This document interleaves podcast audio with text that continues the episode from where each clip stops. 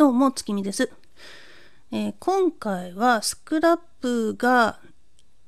出している、えー、人狼潜む7人の音声議事録をプレイした直後に喋ってます。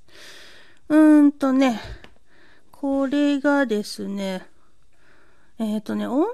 脱出っていうよりは多分、そう、あの、確かにパソコンやスマホを使って解くんですけど、それ言うほどオンラインでもないので、多分きっと通販型っていうのに含まれるのかなと思います。うん。スクラップでカテゴライズされるとそうなると思います。んで、えっ、ー、と、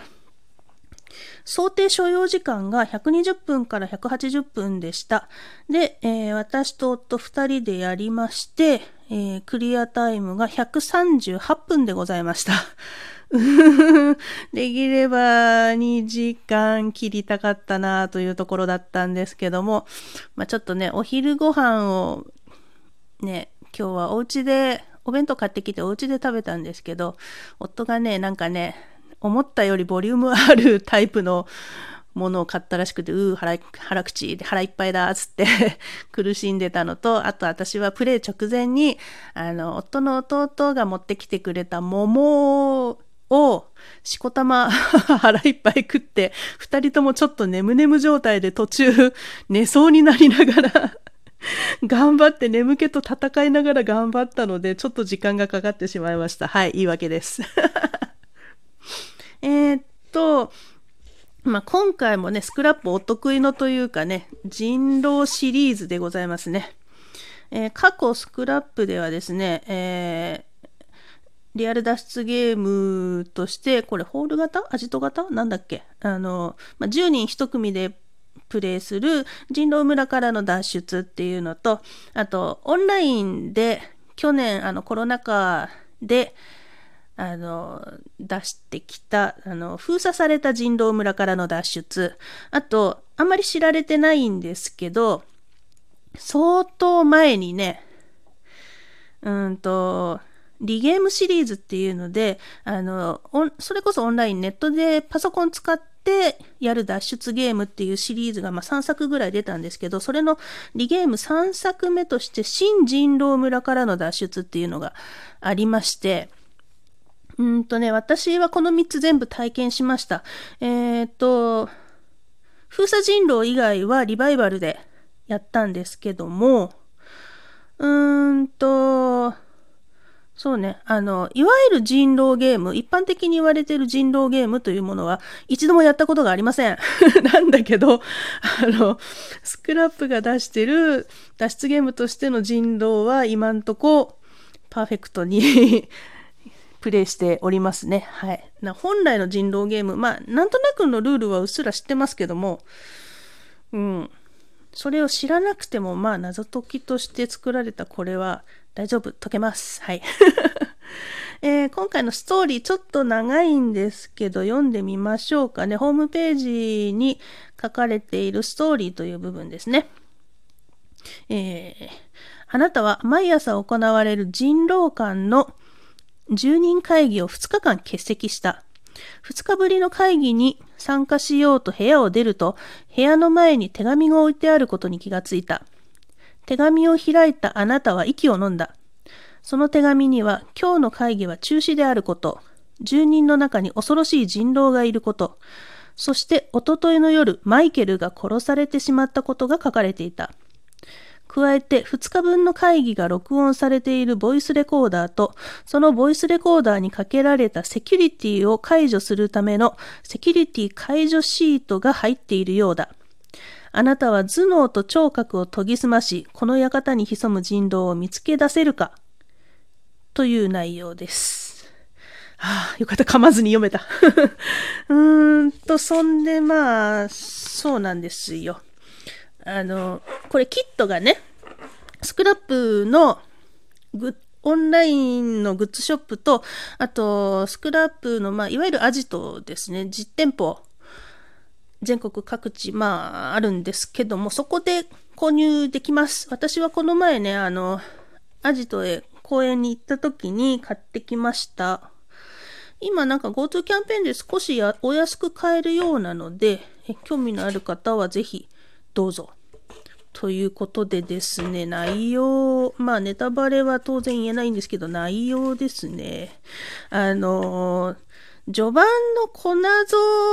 像のところがですね、いや、今回ちょっとね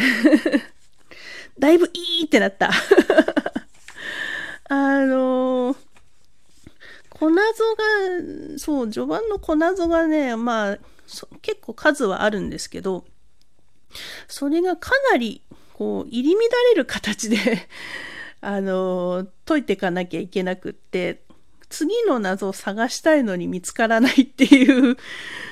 うん、状況に陥ってしまうので、これはね、あの、結構机の上を広めに取ってやる方がいいですね。うん。ちょっと広い場所を確保しした方がいいと思います。私ちょっとパソコン乗っけてとか、狭い、ちょっと狭い感じでやったらね、余計にいいってなりました あのね、あの、その、粉像のところとかはね、あ、今回私たち全然ヒントはね、使いませんでしたね。使わなかったけど、最終回答で一回不正解が出、不正解を出した時にですね、最終回答っていうか、まあ、最終段階で一回不正解出したら、チロッとヒントらしいものが書かれてしまっていたので、まあ、それをヒントとみなせば、一回だけヒントを見たことにはなるんですけども、うん、あの、ずっと最初から最後まで謎解きではなくて、謎を解くのは本当にこのキットに入っている最初の小謎ぐらいかな。あとはやっぱりこう、うん、あの、スマホの QR コードでね、音声、会議の議事録の音声を聞きながらって感じなので、やっぱここを聞くのにね、うん、やっぱそれなりに時間かかりますね。うん、うんってこうメモ取りながらなので、いや、もう時間は多分かかるものだと思います。結構何回も何回も聞き直して情報拾って整理していかなきゃいけないので。うん、でもね、これはなかなか良いと思います。で、確かね、スクラップ出版が立ち上がる前にスクラップがあのゲームブックとして出していた、なんだっけ、探偵はみ、耳がいい。なんか、なんかね、その、やっぱり耳で聞いて解いていくゲームブックが一冊ね、かなり昔に出てるんですよね。それね、まだやってないんですけど、そう、スクラップグッ、えー、スクラップ出版ができる前に発売されたやつね、あの、クはしてるんですけどね、まだ全然って変えてもいなくてね、変えてすらいなくてね、あの辺はでもね、なんかヒントも本当になくってかなりきついっていう話を聞いているので、ちょっと恐ろしいなっていうところもあって、うん、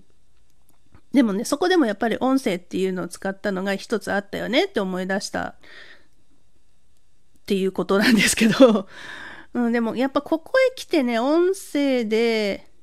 解き進めていくっていうのは、あの、結構やっぱり楽しいです。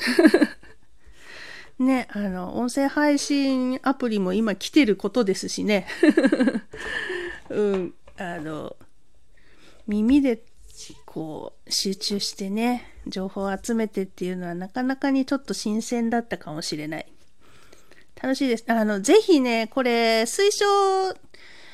は1人から2人なんですけど、私これ多分最初はね、夫がね、俺興味ないからいいとか言ってたんですけども、とりあえず買ったしやろうよ、つって一緒にやったんです。で、やっぱりね、あの、私一人では最後の大謎のとこは気づけませんでした。もう絶対気づかない自信ある。よくそれメモしてたねっていう。もうめちゃめちゃくちゃ感心した。やっぱりね、こう、得て増えてっていうのがやっぱあると思うんですよね。うん、そういう部分でやっぱりこう自分とちょっと方向性の違う人と2人でやると気づきが早いかもしれないです。うん、やっぱ1人ではちょっと煮詰まりかねないので、まあヒントのね、フォローはあるにしても、これはね、やっぱりね、最後のところは気づくとすごい気持ちいいので うん、これはやっぱり気づける人が気づいて、先に進んでほしいなっていうのはちょっと気持ち的にはあるかな。うん。ということで、楽しかったです。はい。あの、声のね、担当して最後、あの、エンドロール見てるとね、封鎖人狼だったかななんだろうな封鎖魔王城だか封鎖人狼でお見かけした方、結構特徴的なお名前の声優さんだか俳優さんだかがまたいらしたので、おおと思って ちょっと、ちょっとなんか個人的になんか再会が嬉しかったみたいな感じはあります。そうそう、あの、封鎖人狼といえばなんか今、ね、皆さん、もう、大概の人が知ってる役者さんでリバ、ん？リメイク、リバイバルじゃないな、リメイクだな。リメイクで今やってるらしいので、私がプレイした時はね、あの、一番最初の時だったので、もう、あまり存じ上げないと言っては失礼かもしれないけど、役者さんで、まあ、それはそれでね、楽しかった。内容はね、一緒らしいんですけどね、あの、見知ったキャストでやってみたいなっていう方は、やってみてください。楽しいです。はい。というわけでちょっと長くなってしまいましたが、今回は、えー、スクラップのキット通販型？脱出ゲーム。人狼潜む7人の音声議事録の感想でした。それではまた、月見でした。